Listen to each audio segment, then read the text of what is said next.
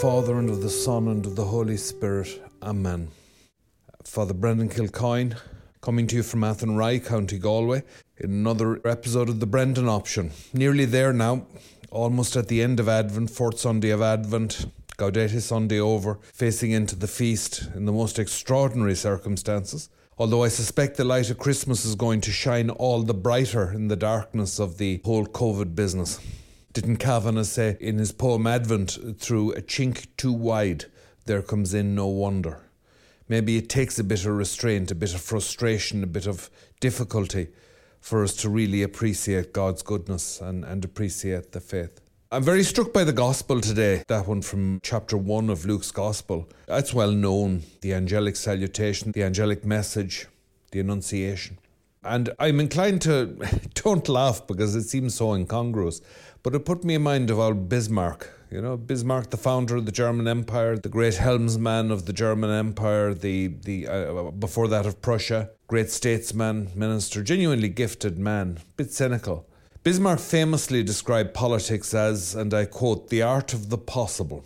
He went on to say it was the art of the attainable. I think he said of the art of the next best thing, the art of the possible. It's often quoted.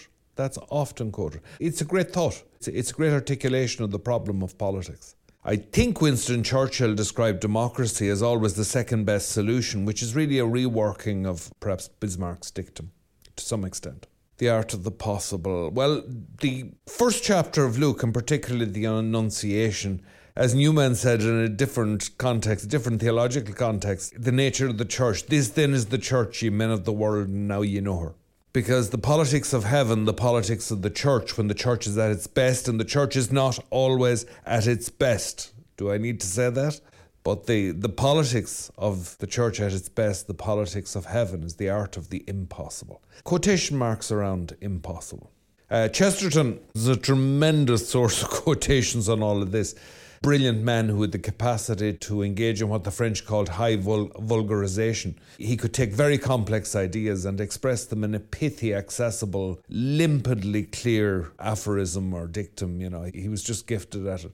But Chesterton noted the way in which politics believe in omnipotence when they're in opposition. In opposition, everything is possible, and why isn't the government doing it?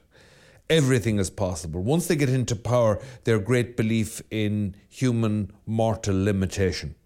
Nothing is possible, or certainly nothing they don't want to do. Now, there's wisdom on both sides. The great frustration of opposition is you see what could be done the great frustration of being in power is that you see what can't be done. You're all too aware of how little can be done. Pope Benedict talking to somebody who expressed surprise he hadn't dealt more firmly with a certain problem. It was a theological issue, issue of orthodoxy, I think. But he's supposed to have pointed to the door of the papal office and said, My authority stops there, which isn't of course, entirely true, but it's again a good way of pointing out the limitations of human power. Sacred power is a different matter. And sacred power is what we're talking about here. And now we can talk about sacred power because really it's all that's left to the church. The church for so long got used to having worldly power. And I think the church, it developed in power a clerkish cuteness, an ability to spend ages saying very little an ability to endlessly calculate. And signs are by, really, in Ireland. We have proved ourselves so far largely unequal or absolutely catastrophic worldly situation. Catastrophic in practical terms. And actually, we're, we're in a catastrophic spiritual situation as well. But there are answers to that. There are answers. There, there is one powerful answer to that. And the answer to that is Jesus Christ but it appalls the church. This has happened on an intermittent basis in the history of the church, almost a cyclical basis. It's where the church is thrown back on Christ because she is nothing else and she is appalled at her situation. It's deeply ironic. We don't thank God for throwing us back on him, although we're great at, at flattering him in, in the words of the Monty Python character played by John Cleese, uh, dreadful sucking up. We're great at, at mechanically rehearsing all of those things, and yet we are appalled when we are thrown back on nothing but providence. We are at best crypto Pelagians. We're always trying to build the kingdom ourselves. We don't trust God. I don't think it's that we don't believe in him. It's not. It's much harder. I've said this before. It's much harder than we think to give up belief in God. Although you can. I don't think it's that we've stopped believing in him. I don't think it's that we. Eh, that would be very attractive, very confrontational, very sensational thing to say that the church is full of atheists. I, I don't think it's so much that the church is full of atheists. The church is full of believers who are at best afraid of God and at worst despise him and distrust him. It's not that we don't love him at all, but we treat him with the embarrassed abruptness with which I remember old people being treated in the house years ago. We had no language for our love, and we were tired of looking after them we have reduced God to an old biddy sitting in the corner. A friend of mine lately, it, it's little wonder that we've, we've so little trust in God, in his ability to save us. A friend of mine lately made, I thought, an extremely astute comment. I don't want listeners to be offended by this. I, I think there's a lot of wisdom in it. He commented on how no matter what the priest tries, and only some priests will try, no matter, matter what the priest tries, adoration chapels always end up looking like an elderly woman's parlour. It was a very interesting comment. Irish Catholics nowadays, they want churches to be comfy. They want churches to be comfortable. We have this abundance of carpet in Irish churches. They want round edges and soft textures. They want everything to be comfy. We are acquiescing tacitly in the death of the church. That's what we're doing. Everybody in the house knows that the old man or the old woman is going to die, and we're surrounding them with comfort. I think we have God sitting in a chair, and we're quite happy with him as long as we can feed him Complan with a spoon. But actually being thrown back on him appalls us because we don't trust him and we, we, don't trust his ability to save us. It's the strangest heresy. It's not one that's thought out, but it's there. In Luke chapter 1, we are flung unceremoniously on the mercy of our apparently ailing and elderly God. Because we've stopped believing that He loves us. We've stopped believing that He will intervene. We've half stopped believing that He has intervened. And so a lot of people will have problems with the virgin birth. They've no problem with the existence of God, but they have problems with the virgin birth. Simply because God exists doesn't mean he has caused the virgin birth. But to believe in God and find the virgin birth ridiculous is lazy, inconsistent, verging on stupid. You may believe in God and not believe in the virgin birth. You may have all sorts of reasons for that, but finding it ridiculous when you already believe in God is simply ridiculous itself. It's the pot calling the kettle black, if that's not a racist comment at this stage. And the reason I'm talking about this is that we should be masters of the art of the impossible. That's the trade we're called to, not the possible. These are the politics of heaven. But we're no good at the politics of heaven. And the politics of earth have turned against us. So we're not much good at that either. We really would be better to get back to our original trade and stick to it for a while. The art of the impossible. And so you have church members, as I said, they believe in God but have difficulty with the virgin birth. And, and, and this is another thing. Jesus, you know, Son of God, I don't know. They believe in God, but they can't believe that He would beget a son. I would have thought that God can do anything if God is omnipotent and omniscient.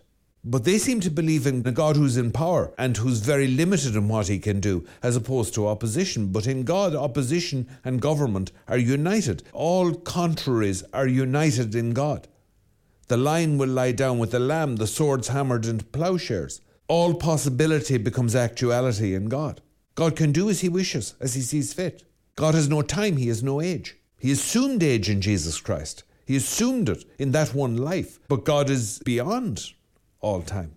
You can do what some of the church is tacitly doing. You can decide to lie down and die. I, I, believe some of the religious orders have, have ingeniously uh, rationalized it by saying, oh, our work is done. We have nothing more to do. There's no point in looking for novices. There's no point in going back to bathe in the well springs of the charism again. No, I, I know orders like this. I know orders like this.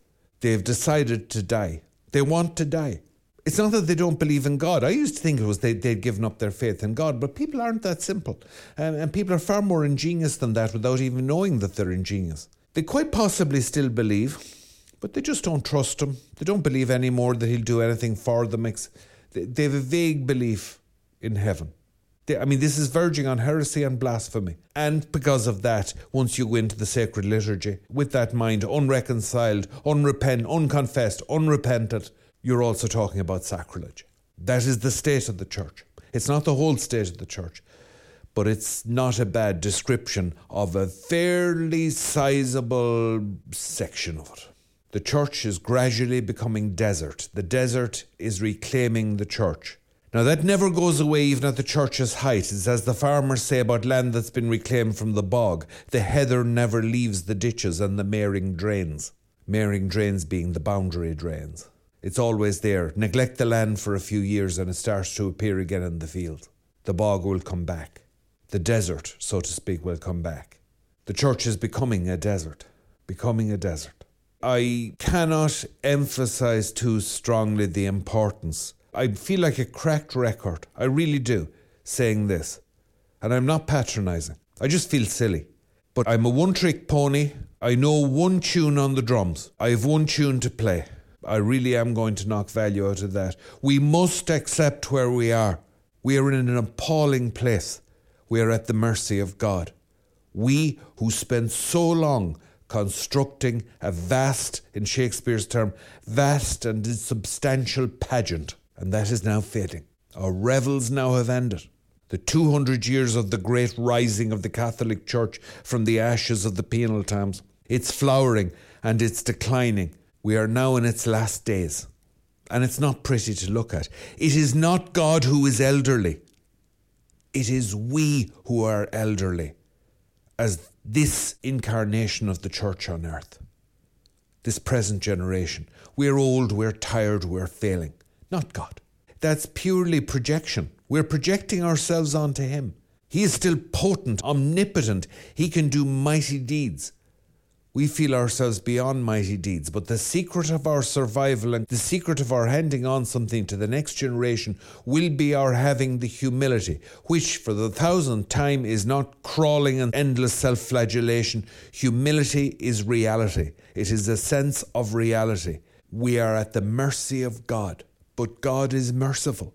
We can only be helped by God, but God is powerful. We must learn again in sadness and disgrace, we must learn to trust God. That is the great sin of the Irish church at the moment. We don't trust God. We don't trust Him. I think we still have enough bottle to step out of the boat, like Peter, but we won't even manage a few steps, unlike Peter. We'll sink like a stone. It's not simply, I can go on forever about a loss of faith. It's not a loss of faith. It is, to an extent, a loss of faith. It is a malady of faith.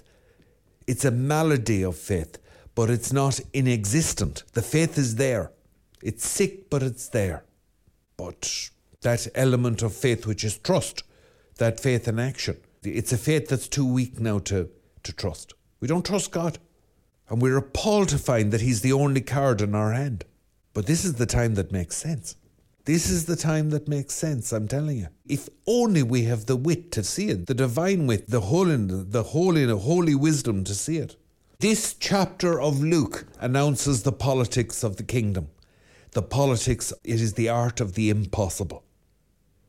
It is buildings constructed in fresh air. It is in the words of Hebrews, talk speaking of Abraham, I think it's in chapter 11, that he looked forward to the city which has foundations, whose builder and maker is God. Its foundations are in thin air, its foundations are in God, invisible to the naked eye, to the human eye. That is a terrifying way to build. To build not on ground, but out in the ravine, not on the ledges. This is what we're called to now. This is what we're called to accept. Chesterton has this beautiful, I think it's in The Everlasting Man, he has this beautiful description of the holiness of Our Lady uh, at this point and later, where he's, he, he's speaking to people who have deep suspicions of Catholic Mariolatry as they see it. And he talks about Our Lady and the child Jesus together in the, in the holy pictures. Those holy heads are too near together for the halos not to mingle and cross. In a way, you have to look at Our Lady to fully understand our Lord. He's never without her. He's never without her. The halos mingle and cross. I'm looking as I speak at a statue of Our Lady that I have on my mantelpiece. holding the child Jesus in her lap. It's an imitation. I, I, I love this stuff. If you ever come across a statues produced by the Monastère de Bethlehem, I think it's a French convent, and they produce the loveliest reproduction Romanesque statues, none of them very big. I got the affordable one in dolomite, which is a sort of marble dust mixed with resin. It's very heavy and solid and hand painted. It's a lovely reproduction of a Romanesque statue of our, our Lady sitting on the throne, holding in her right hand the orb topped with the cross, and in her left hand on the shoulder of the child Jesus, who's in her lap, and his two fingers raised in benediction. Uh, he's wearing a crown on his head, as is she. It's like the Dauphin, the prince, and, and the, the king mother. It's the loveliest uh, depiction of what I'm talking about. The halos mix. You see in Our Lady the, poly- the art of the possible becoming the art of the impossible. You see the mixture of heaven and earth cross over. In some ways, I know I'm verging, you may think I'm verging on the heretical, but in some ways you see it more clearly looking at her than in him. That's the genius of the church, which has been given to the church by the Holy Spirit, breathed into it by the Holy Spirit, is that we're given these steps through the saints, through Our Lady, by which we can grasp the mystery that is Christ. Think of Knock. She's there to one side. Knock is not a Marian apparition. It's called a Marian shrine. It's not primarily a Marian shrine. It's a Eucharistic shrine. The centre of the vision was the lamb on the altar. But she is to one side with her hands in the orans position, held by the priest at Mass, the hands raised up to heaven. She's there to one side, flanked by St. Joseph and St. John. The art of the impossible. A God who not only wills to save, but has the power to save, who joins himself to us in Christ, through her, the mediatrix of all graces. Now, here I want to sound yet again a warning against this a la carte Catholicism. You know, I've, I've alluded to it already. Oh, well, you know, I believe in God, but I'm not sure that Jesus was the Son of God. You hear this inside the church, inside the church. I think he was just a good man. Look, I, I, I bring you back to Aquinas, aut Deus aut malus homo. This Jesus of Nazareth, he's either God or he's a bad man. He's either God or he's a bad man, or a madman. So it just won't wash. You're going to have to make a call on this. You're going to have to make a decision on it. I say this with the greatest respect. He is not just a good man. Now, you may think that it's absolutely ridiculous that Jesus would be the Son of God. It's absolutely ridiculous that you believe in God and don't believe that He can do anything. That doesn't mean you have to believe Jesus the Son of God. The Muslims don't. But finding it ridiculous is a bit rich. You've already swallowed the camel, now you're straining at the gnat. Come on. You've got bigger problems than that if you're talking like that. You have a problem with God as well. And then, oh, well, I believe in Jesus. I believe Jesus was the Son of God, but I don't believe he did the miracles. What sort of a lechico are you? What sort of nonsense is that?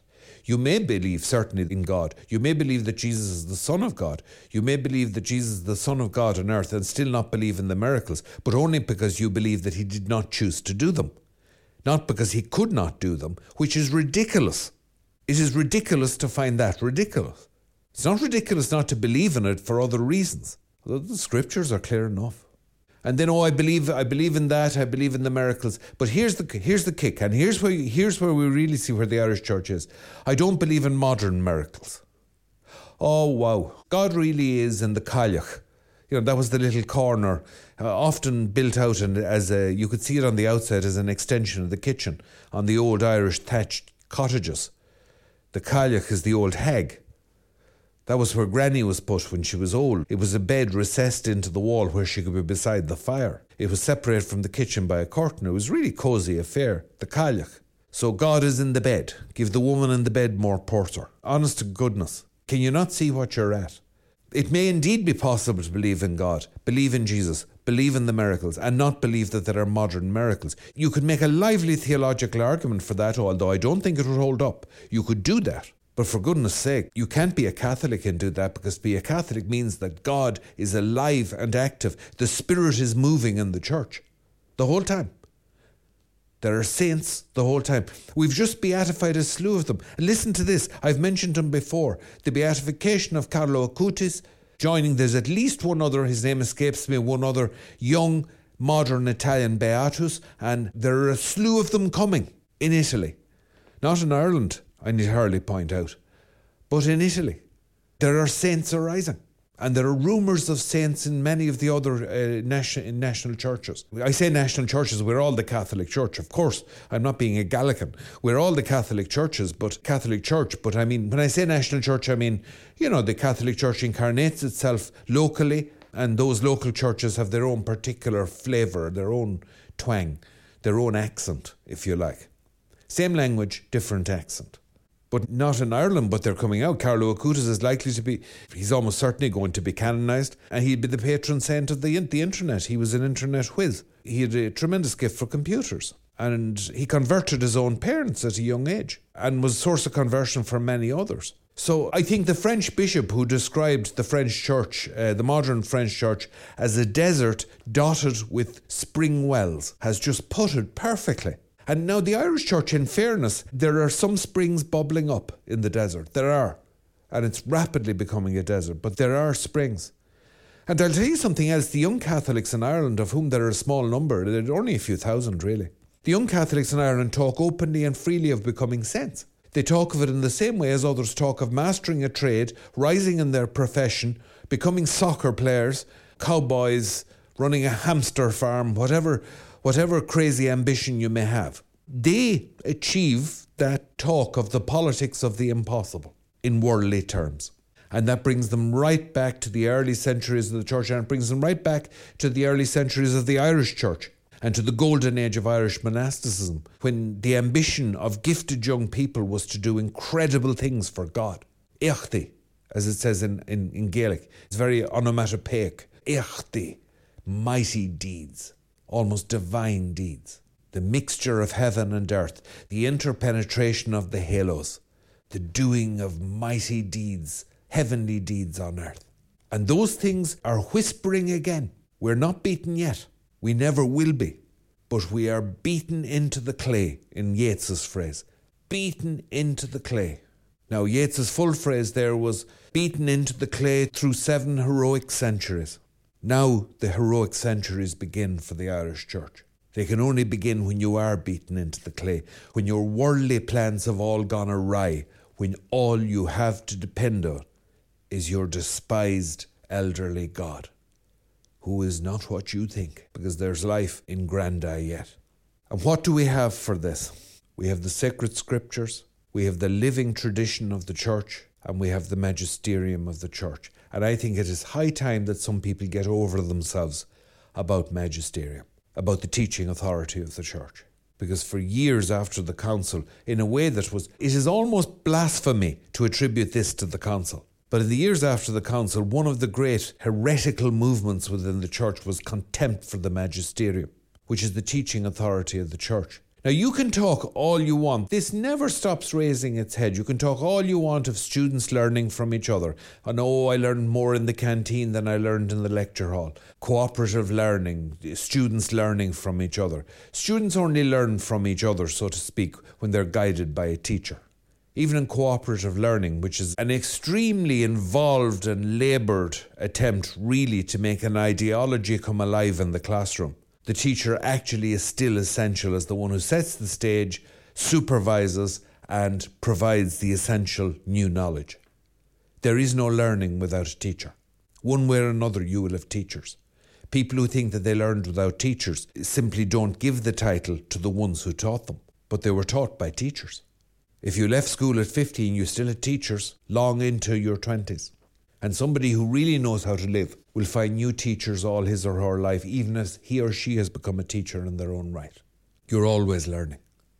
Newman wrote beautifully about this, about the electric charge, the moment of the meeting between teachers. And Giussani, the founder of Communion and Liberation, the great university Catholic movement in Italy, Don Giussani, he writes about the event of the meeting between the apostle and the one to receive the faith the event of the meeting between teacher and pupil. There is nothing oppressive necessarily about a teacher. A teacher is a liberator. A good teacher is a liberator who introduces his or her pupils to the world of knowledge. And knowledge, ultimately, for the Catholic school, for the Catholic teacher, knowledge is the knowledge of God. And it is inseparable from holy wisdom. This is heady stuff. This is strong stuff. I mean, we've lost our nerve. We've lost our head for heights. We've lost our ability to do crazy stuff, you know? And if you want to look at this, you can see this failure of nerve much earlier. It's one thing you notice in the west of Ireland is the number of, of 19th century and early 20th century churches that have unfinished spires. It's very interesting because the spire is the most ridiculous, the most useless part of the building. I know you can put bells in it, but the bells cost a fortune. I mean, most spires that were built didn't get bells that were, you know, of such a quality as to merit the building of the spire. And yet we're still building spires. You see the spire that was built in the middle of O'Connell Street. There's something in the human nature that wants to reach to the beyond. And the most useless part of the church is, in a sense, the most useful in the politics of the impossible. But even as we ascended in the 19th century, there was that lack of trust in God. We built these mighty buildings and yet failed to build the towers. How Jesus must have laughed. I can name them off to you. My own parish in Louisburgh and County Mayo. Beautiful stone church built after the famine. The base of the spire is there, just roofed over with a flat roof. Claremorris Church, if I'm not mistaken, Castlebar Church, Ballyhaunis, although they finished their spire about 20 years ago, finally. But that was, I don't know how long in the meantime. It was certainly 60 or 70 years without a spire, and so on. Look, I just throw it out to you as a very, I think, an interesting image the loss of nerve. Building a spire on a church. Actually, the church in itself, in fairness, is a tremendous act of faith because it is a useless building in worldly terms. When you hear people start to say, Oh, I go to church to meet people, you know that things have gone wrong. You go to church for something that should appear absolutely useless to the world. That's where you have begun to meet God. That's where the halos have begun to mix. And the spire, if you like, or tower or whatever, is in one way the most useful part of a useless building because it's the most useless part of a useless building. It is the most spiritually useful part of a spiritually useful building. The church is that useless, that terrible place, built in the middle of fresh air, whose foundations is God, and the spire reaching into the beyond. Impossible. We have to fall back on God. We have to become drunk on God. Now, we're, we certainly, one thing the Irish haven't forgotten how to do is to become drunk, but we have forgotten how to be intoxicated by God. We don't have the nerve anymore to hold our spiritual drink. We're not fit for it. We can't take more than a few gulps without throwing up. Some of you may find it objectionable and gross, but I think it's not a bad image for the state of the Irish Church at the moment. We cannot hold our drink for a nation that famously could drink. For better or worse, I'm not glorifying alcohol, but we certainly aren't up to it anymore in spiritual terms. We're afraid of God, and we have tacitly, collectively watered him down so much that it couldn't make a flea drunk. Cooperative learning, learning from each other. My old professor, Patrick Corish, the Lord of Mercy Maynooth history professor, he used to comment dryly on it that he never heard of anything good coming of collective ignorance. We need teachers, and our greatest teacher is Christ, and he has left us the church, and the church teaches in his name. That is our mainstay. That is our connection to the Saviour, our connection that the impossible thing, which is the survival of the church, which doesn't in worldly terms deserve to survive and shouldn't survive, as Hilaire Belloc once said, any institution conducted for any length of time with such knavish imbecility, if it were mortal, would certainly have failed. It must be of divine origin. And the church, a desert still full of wells and producing miracles. We're coming near Christmas. I want you to consider the revolution of the impossible. I want you to consider becoming an agent of the secret state of nowhere that is the kingdom of God.